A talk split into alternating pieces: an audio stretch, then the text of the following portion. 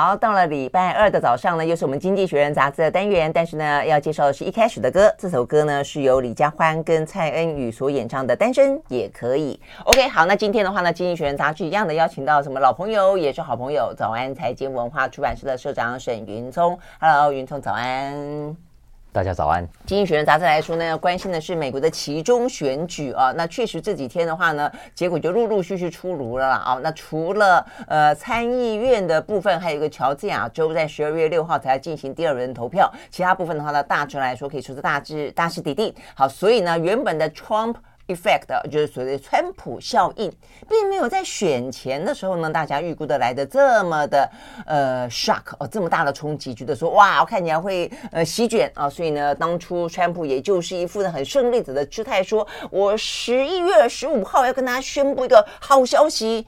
哦，那这个当然大家就觉得说他应该是要宣布重新哦，这个前进白宫了哦。那这会不会因为目前看起来呢，呃，共和党没有选得如预期的好，川普的效应呢没有预期来的高，因此而改变了决定？呃，不知道。哦，但是至少呢，目前看起来的话呢，整个哦，这个美国其中选举要去做的一些相关的解释跟诠释，跟以及接下来的影响，可能就会很不一样了啦哦。好，所以呢，这是有关于今天的封面故事。好，所以呢，经经济学人杂志怎么怎么去解释它？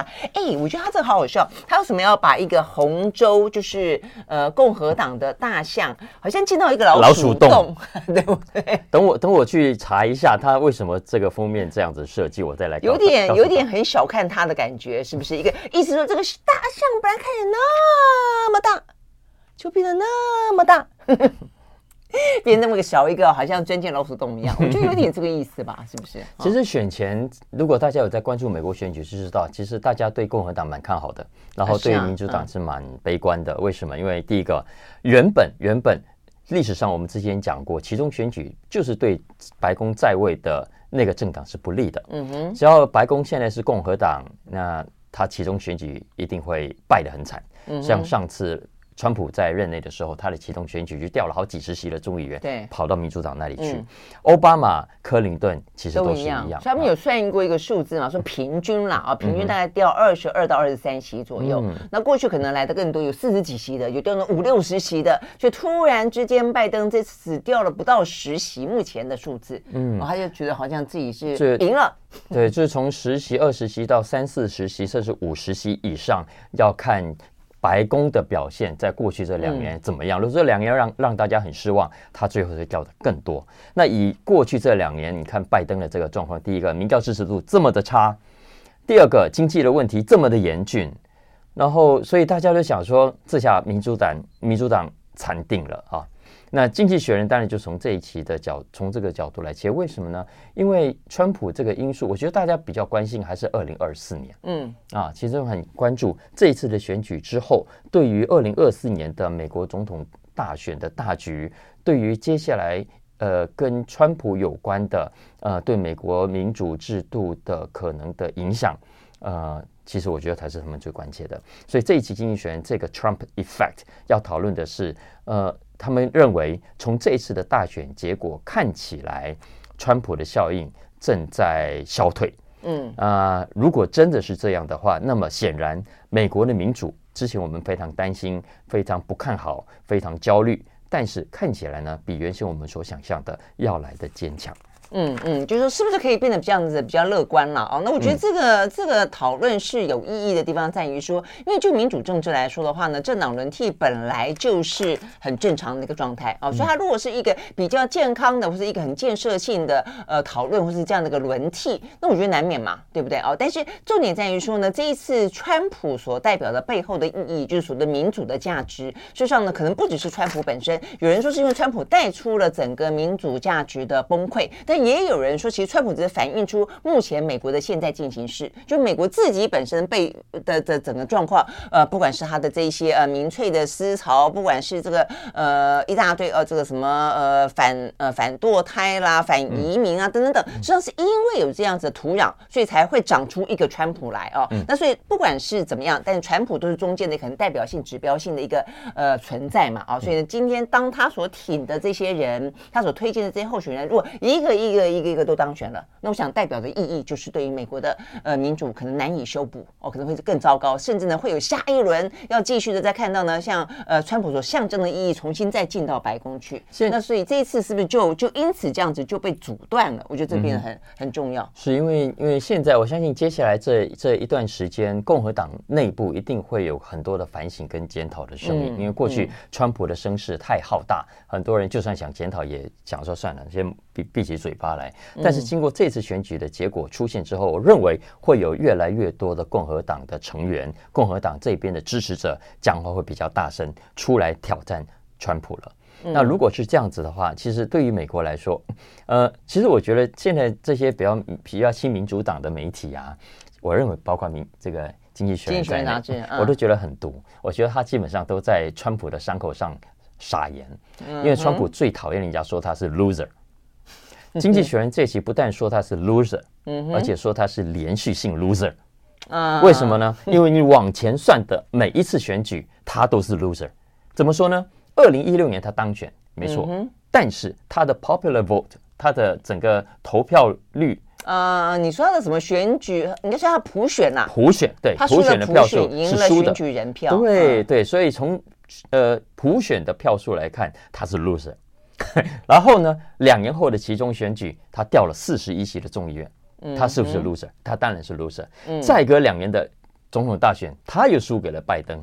还是 losers，嗯，就他并没有得到连任的机会，就是对对对对。然后隔年二零二一年的乔治亚补选，他的共和党也是 loser，再加上今年的二零二二，他也是 loser，所以，但是你也只有投完票，结果出来之后才敢这样的讲啊？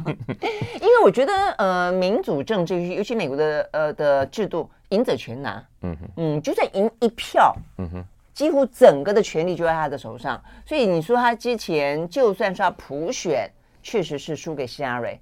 问题他选举人票赢了就赢了，嗯，哦，他就是白宫的主人了，你你也没办法。不过是这样子啦，所以每次的其中选举啊，其实包括总统大选都是一样的。正常情况下呢，大家最关注的都还是大家的经济问题。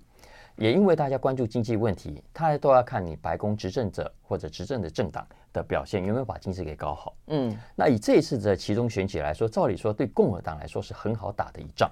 嗯，因为呃经济真的很不好，你可以把一切的状况、一切的问题、一切的矛头都指向拜登。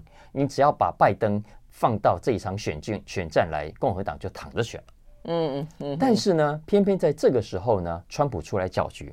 他在每一个候选人的场子里面，他都要站出来。嗯，你等于说，你又把焦点又回到川普身上了。你变成对很多的支持者来说，诶，投这票好像不是为了经济，好像不是为了拜登，而是好像为要帮川普你出一口气。嗯，而这一来，其实整个气势就弱了，因为那个那个切身痛的感觉就淡很多了嘛。你像如果是经济问题的话，嗯，我们切身很痛哎。你这样讲，突然之间想到这个，我们今年选举当中，台湾最喜欢用的一个新新出来的一个名词叫仇恨值。嗯哼。所以显然的，川普的仇恨值非常高。所以今天如果他不站出来的话呢，对于美国的选举来说，可能就是个经济议题与所谓的民主价值的问题。没错。那当川普出来之后，就变成叫做赞成川普跟反川普的议题了。那如果这样，就变得特别的尖锐。不过，不过从从从呃事后来看，你会发现川普的仇恨值也好，他的有感度也好，看起来是是正在衰退了。就很多人仇恨值就应该说他仇仇他，所以就投他。对对对对。嗯嗯，就他。仇恨值是高的，嗯，所以逼得很民很多民主党的真的是破纪录的冲出来投票。以前的期中选举，大家没有那么喜欢出来投票。对，很少看到那 Clinton 跟奥巴马出来，就是不断的去高喊所谓的民主价值，就是他把那个调子拉得非常非常的高。就是如果说这一次期中选举民主党输了，代表是美国的民主呢，不需要倒退 N 百年了。到这样的地步呢，当然听起来好像就。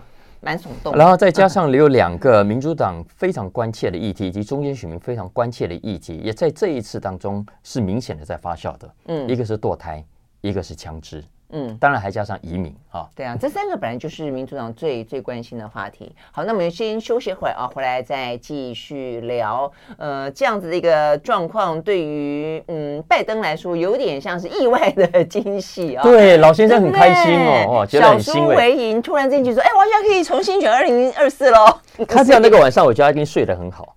所以到底少了一个川普，虽然川普看有点像吃了一个败仗，但是呃，拜登要继续留在白宫是一件好事情吗？我们休息了再回到现场。我喜欢，我喜欢。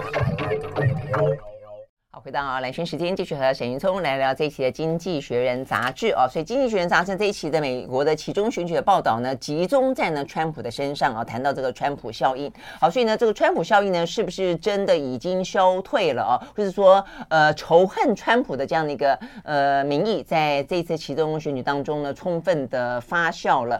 我觉得某个程度来说，这个问题已经盖过了先前。其实照理来说，当然应该说啊，民调又。又跌破大家的眼镜，对不对？但是这一次跌破，显然呃，对一些大家被认为比较自由派的挺民主党的媒体来说，他们不在乎了，嗯，跌破也没关系，我们很开心它跌破。其实这一次整个过程中啊，大家有没有观察到，很多的媒体在民调上都非常的谨慎？是啊，啊，然后呃，包括经济学经济学人自己，他其实在选前两个月的时候，他也开始很密集的追踪呃整个的选情。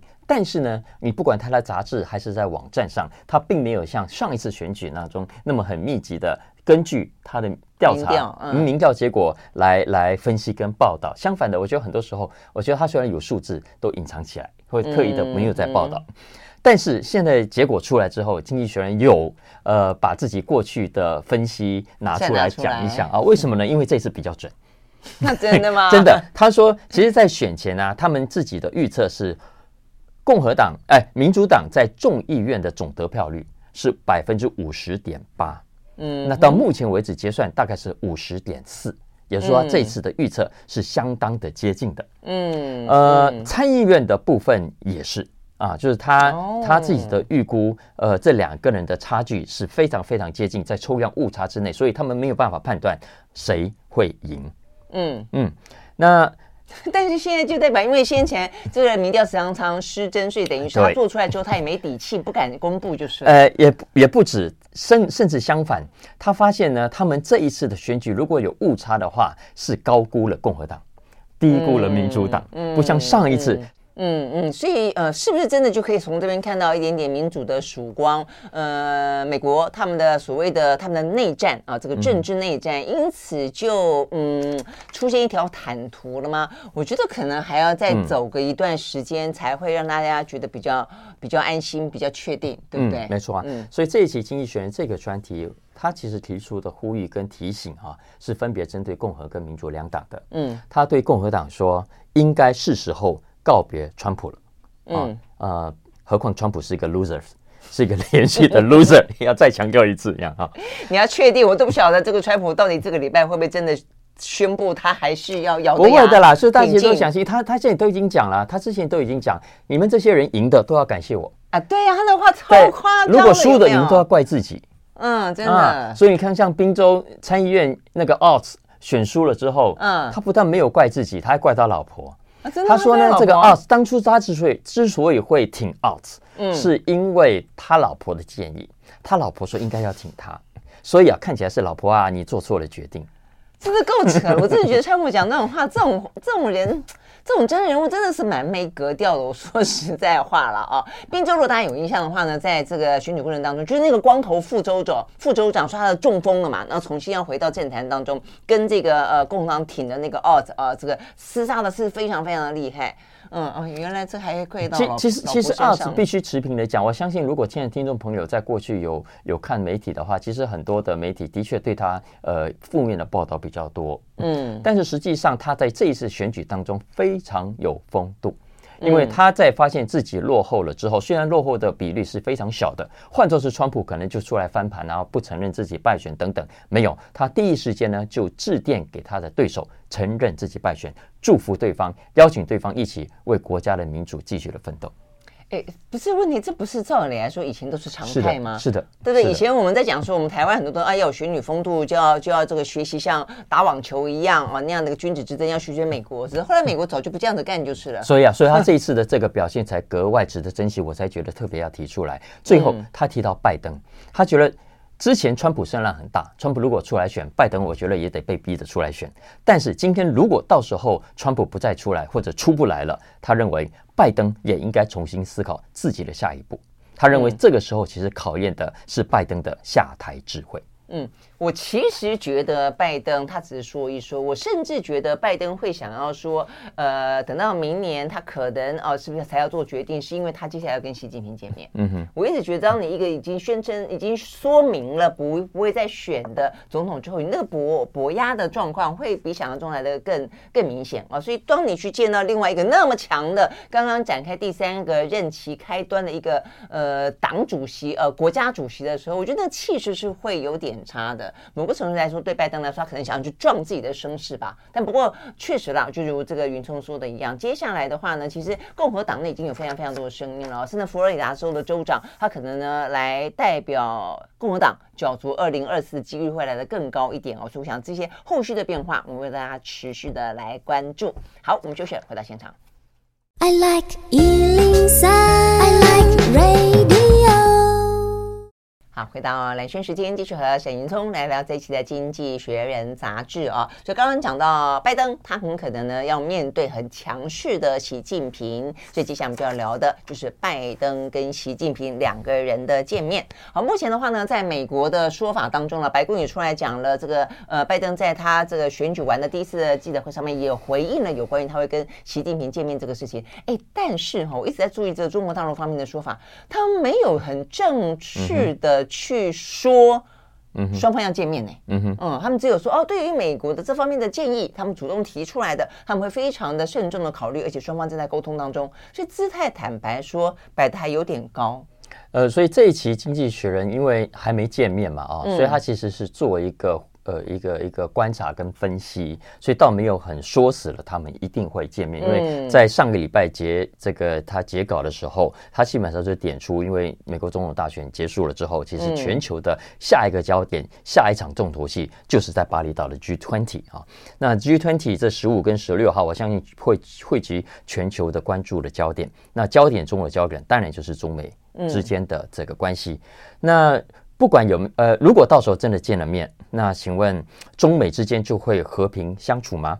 呃，中美之间会在 G20 会面之后，呃，或者在谈的一个共同的共识之后，呃，会渐渐的走向和解吗？经济学人说 No，No 啊，大家不要抱太大的希望啊，Don't count on it。嗯，那为什么这么说呢？因为首先第一个很明显嘛，像拜登整个美国的人嘛，现在都已经把中国当作是一个有野心、有威胁到美国未来的竞争对手啊，所以这个是非常确定的。可是呢，经济学人要针对这个现象的呼吁是，我们如果从过去的冷战经验，可就可以知道，通常两个强权之间，尤其是当他们关系越紧张的时候，其实越需要的不是彼此的冷战、彼此的不理会。相反的，冷战跟彼此不理会，只会让问题更加的恶化。嗯，呃，让问题更加拖得越长就越棘手，而是需要更好的对话管道。嗯嗯，这是为什么他其实是主张跟建议双方应该坐下来好好谈。所以他这一集有一个漫画，他而且他这个呃，这个这个有一个小标，嗯，他就说只有小孩子才会在生气的时候彼此不讲话。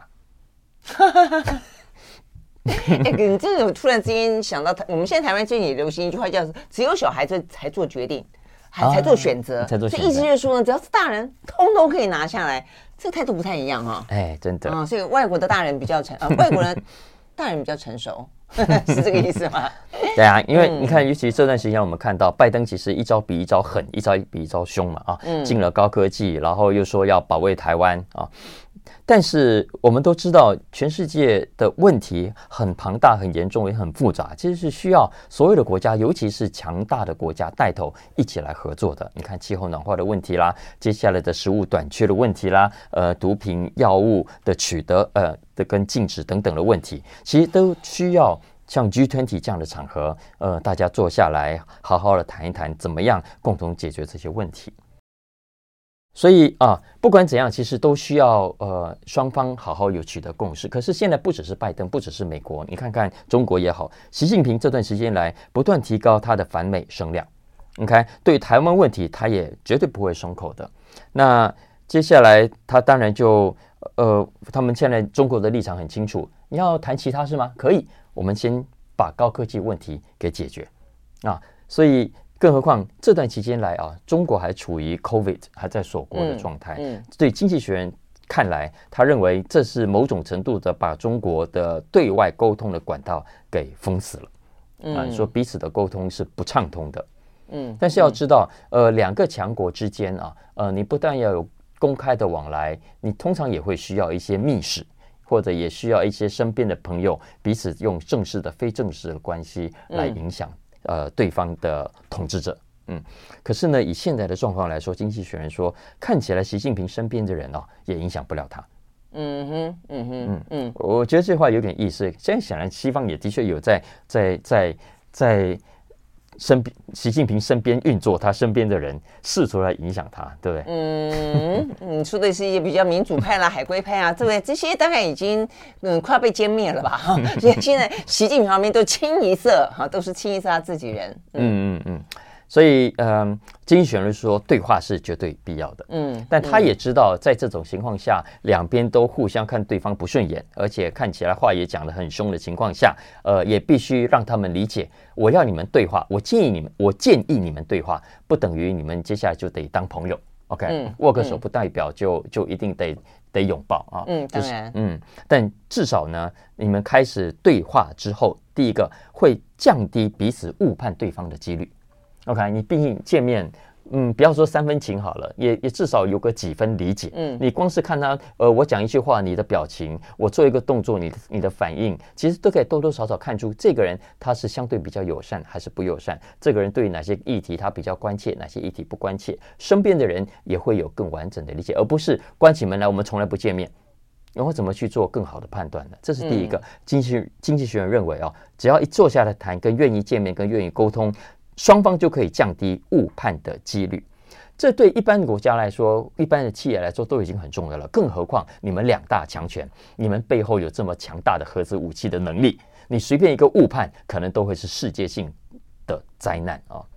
当然，呃，除了误判几率可以降低之外，至少也可以带来某种的乐观的期待。谁知道呢？也许有一天慢慢谈啊谈，诶，双方就会谈出比较有建设性的发展。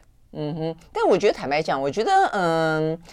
当然见面总比不见面好啦。啊、嗯。那但是你见完面之后能够有多大的突破性的发展，我真的也觉得没有那么乐观。但是就我们刚刚讲的，就大人总是要成熟一点嘛。啊、嗯。那大人的成熟呢，其实就会有很多面向。你虽然见面，但是后面搞不好哪一天突然间再捅你一刀也是可能的啊。啊，这就是一个成人的世界，这就是一个国际的游戏。那但是他至少愿意见面这件事情，嗯，呃，就代表说我已经愿意跟你见面了。所以基本上彼此之间所谓的斗而不破这样的概念是存在的啦。嗯嗯，嗯。那我觉得这个。当然就是很有意义啊，但是我觉得比较好玩的地方在于说，呃，就是美国在这一场游戏里面，其实这过去这段时间里面发动对中国攻击的，坦白讲是美国比较主动。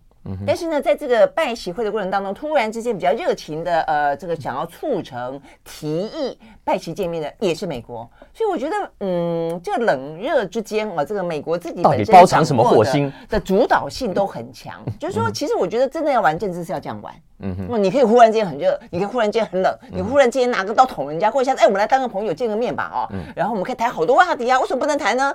那这个反过来说，其实我觉得中国大陆在这方面比较居于被动。那只是过去这段时间，中国大陆哪里主动呢？对台湾很主动。台湾对他对台湾拼命出拳这件事情是是事实。所以我觉得这种很微妙的三角关系，就是说站在台湾的角度看，当然是中国对台湾非常的不友善。我觉得他重新改写了若干我们认为不算是维持现状当中的增添性的变数。但是对于美中关系来说，我认为其实美国是是比较去出拳。攻击人家的啊，所以就大家去批评中国的时候呢，嗯，中国有些部分它是。呃，研究成立的，就是不不要说呃什么世界容下两个大国，实际上是这个样子哦。只是说他对台湾的这个部分，其实我们会觉得很不公平。那美国就拿这个东西作为他的筹码，来去攻击中国。所以我觉得复杂性在这个地方。所以在这一次的呃拜习会里面，大家都很关注说谈不谈台湾问题。我就说一定会谈的嘛，因为对美国来说，台湾就是一个筹码。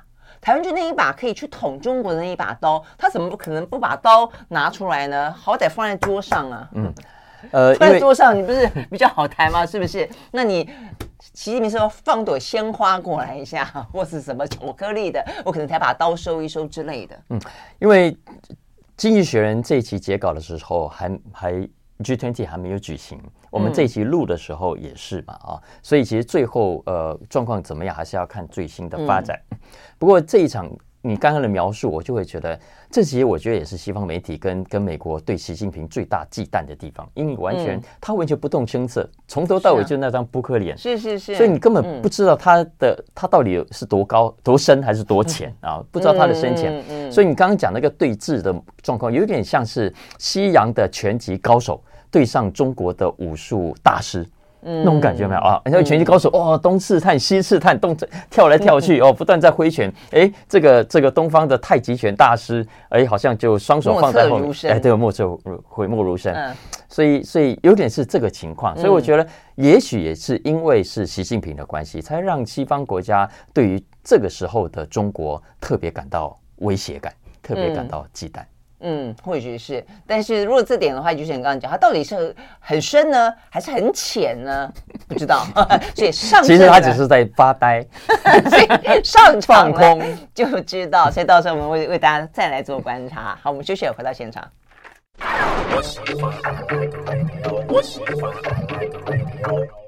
好，回到蓝轩时间，继续和沈云聪来聊这一期的《经济学人》杂志啊。那这些话题的话呢，一个扣一个啊。那接下来的话呢，就谈到说，拜习会呢当中，如果说有哪些比较具有建设性，而双方可能有一些共识的，撇开啊这个什么地缘政治啦，撇开科技战，如果可以撇得开的话了，不知道，那就是贸易了。哦，在贸易部分的话呢，其实中美双方相互依存的，尤其美国对于中国的依赖的部分，其实坦白说也还不少。所以美国企业的话，先前不断的对呃他们的。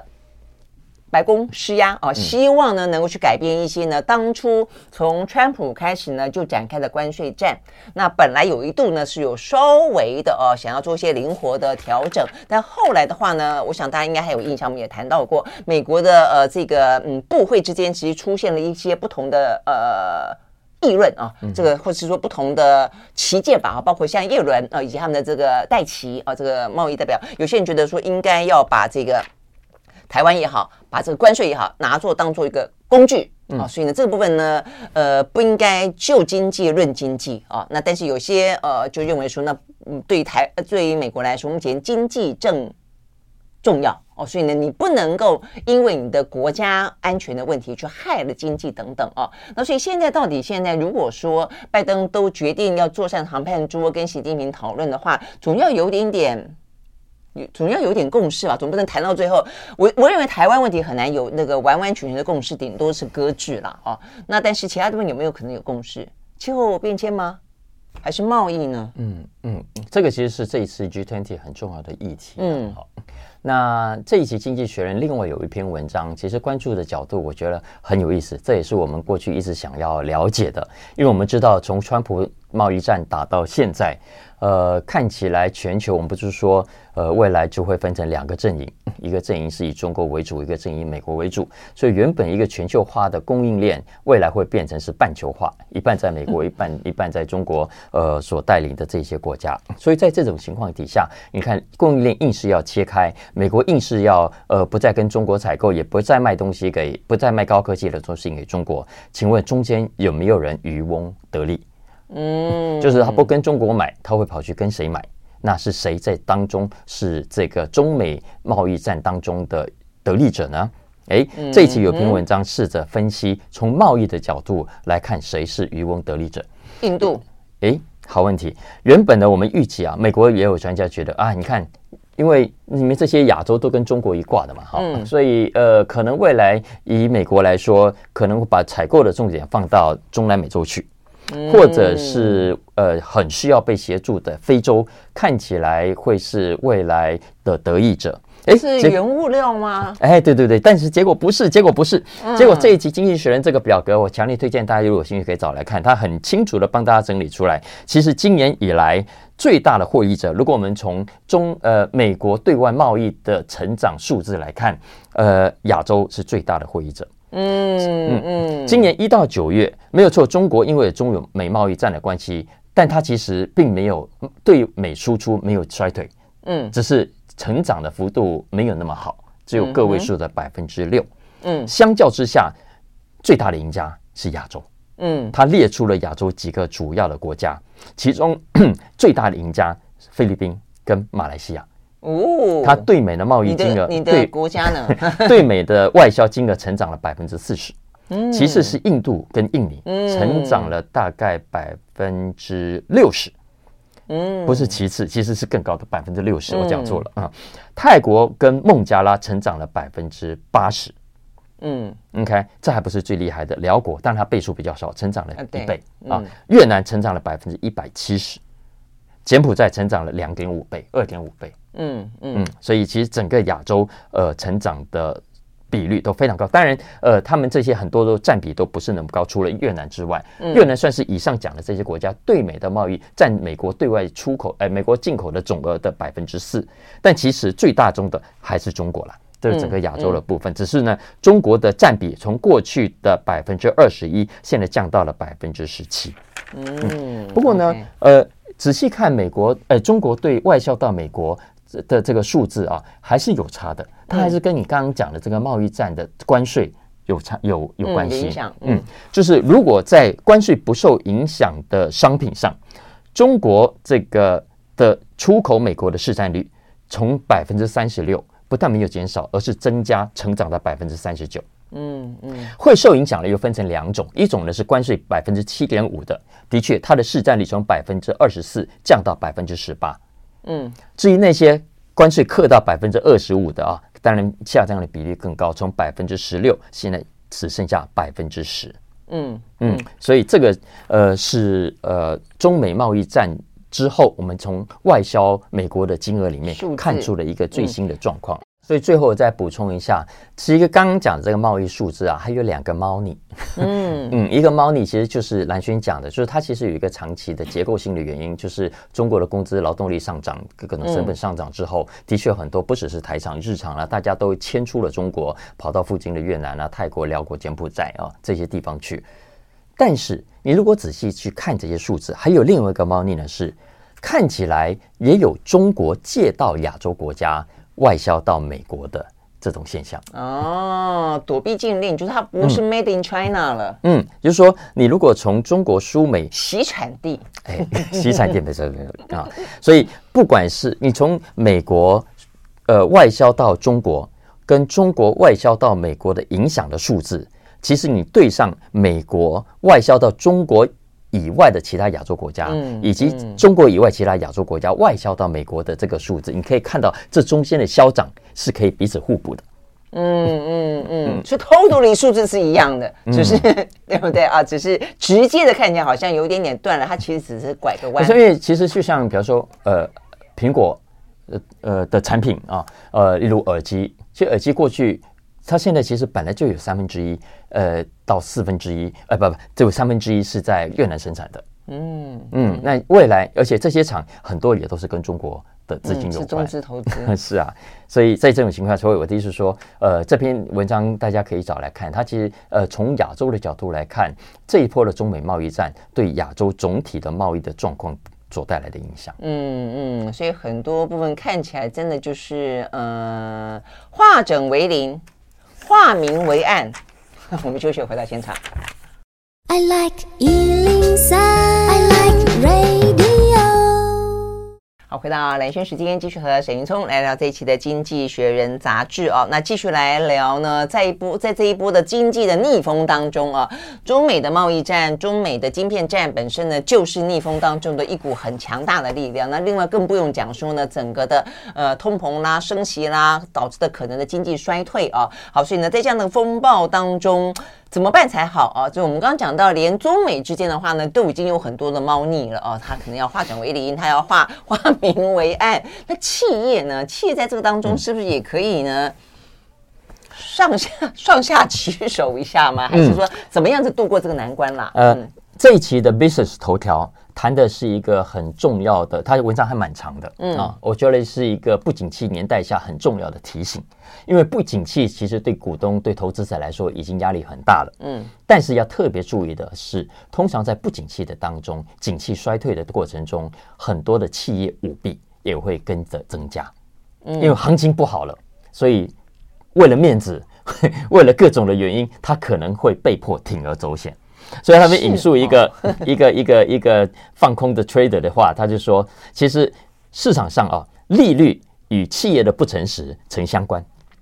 真的、啊？为什么这么说？这有道理的，因为、嗯、呃，过去因为我们知道长期利率都很低，所以呢，嗯、当企业遇到了问题，呃，做错了事情，哇，把钱烧光了怎么办？赶快去借钱来，反正利率很低。嗯，所以因为借了钱来，你原本的问题就暂时被掩盖起来了。嗯，但是呢，现在哇，你看到利率是拉高了，很多的企业想要借钱，不但负担大，可能也不见得那么容易借到钱了。所以这个时候，一旦他做错了决定，一旦他出了问题，恐怕就没有那么容易被掩盖起来了。你看，其实过去的几波金融危机都是因为这样子，因为退潮了，大家全部都都露出了本来的面目，再加上没有人来救你，你也找不到救援的时候，你的企业经营就会出现了问题。而如果你是市场的投资者，遇到了这种公司，你真的就倒大霉了。嗯，这样听起来就变成说，嗯，当利率、当资金很充沛的时候，这时候其实是一个勇于冒险的时候。你失败，你的代价比较低，嗯哼，你重新站起来的几率比较高，嗯。但是如果说当利率那么高，你的失败风险就很大，嗯哼，因为你要付出很大的代价，你光是要再借一笔钱重新站起来都很难，没错，所以这时候只好问过是非，粉饰太平，是这个意思。他是说了哦，可是问题做账也有做账的，没错没错没错。他是说通常会出这种呃弊案或者要搞这种事情的有三个重要的观察指标，嗯，第一个当然是公司的财务压力啊，尤其是很多上市上柜公司，我们知道其实。公开上市，你财务公开透明是对经营者来说是很大的压力的。你看，哦，你这一季这个营收没有达到预期，获利没有达到预期，股价就给你重挫啊。更何况很多的 CEO，他的薪水，他的整个报酬的 package 是跟股价连接的，股价低，他自己受伤也很惨重。所以怎么样？他有足够的动机想办法。要把股价给搞上来，而想办法股比较搞上来，他就会想办法让财务数字好看。嗯，啊，所以这个是有很具体的财务压力出现的时候，就会让他们想要想办法要动手脚啊。嗯，但动手脚又分两种，一种呢是比较合法的动手脚，一种是比较不合法的动手脚。有合法的动手脚啊？哎，比方说就是会计做上上啊，有些费用呃延迟啊。呃，我这个月的账看起来，我要多一笔这个费用就，就就就就会少赚一点。嗯嗯嗯，就挪到下个月啊，对对对对，再再再来再来付。然后，哎，收入，哎，下个月的账赶快先挪到这个月来。当然，这个有些在会计上也是有有争议的。不过基本上，呃，企业现在都很擅长做这一套，所以这是第一个。所以收不到货款的人很多就是了。不是，就把未来的收入就现在去赶快先公布，让现在的数字好看，稳住股价再说。下一季下一季的事情啊。嗯。再来第二个，呃，也要有机会。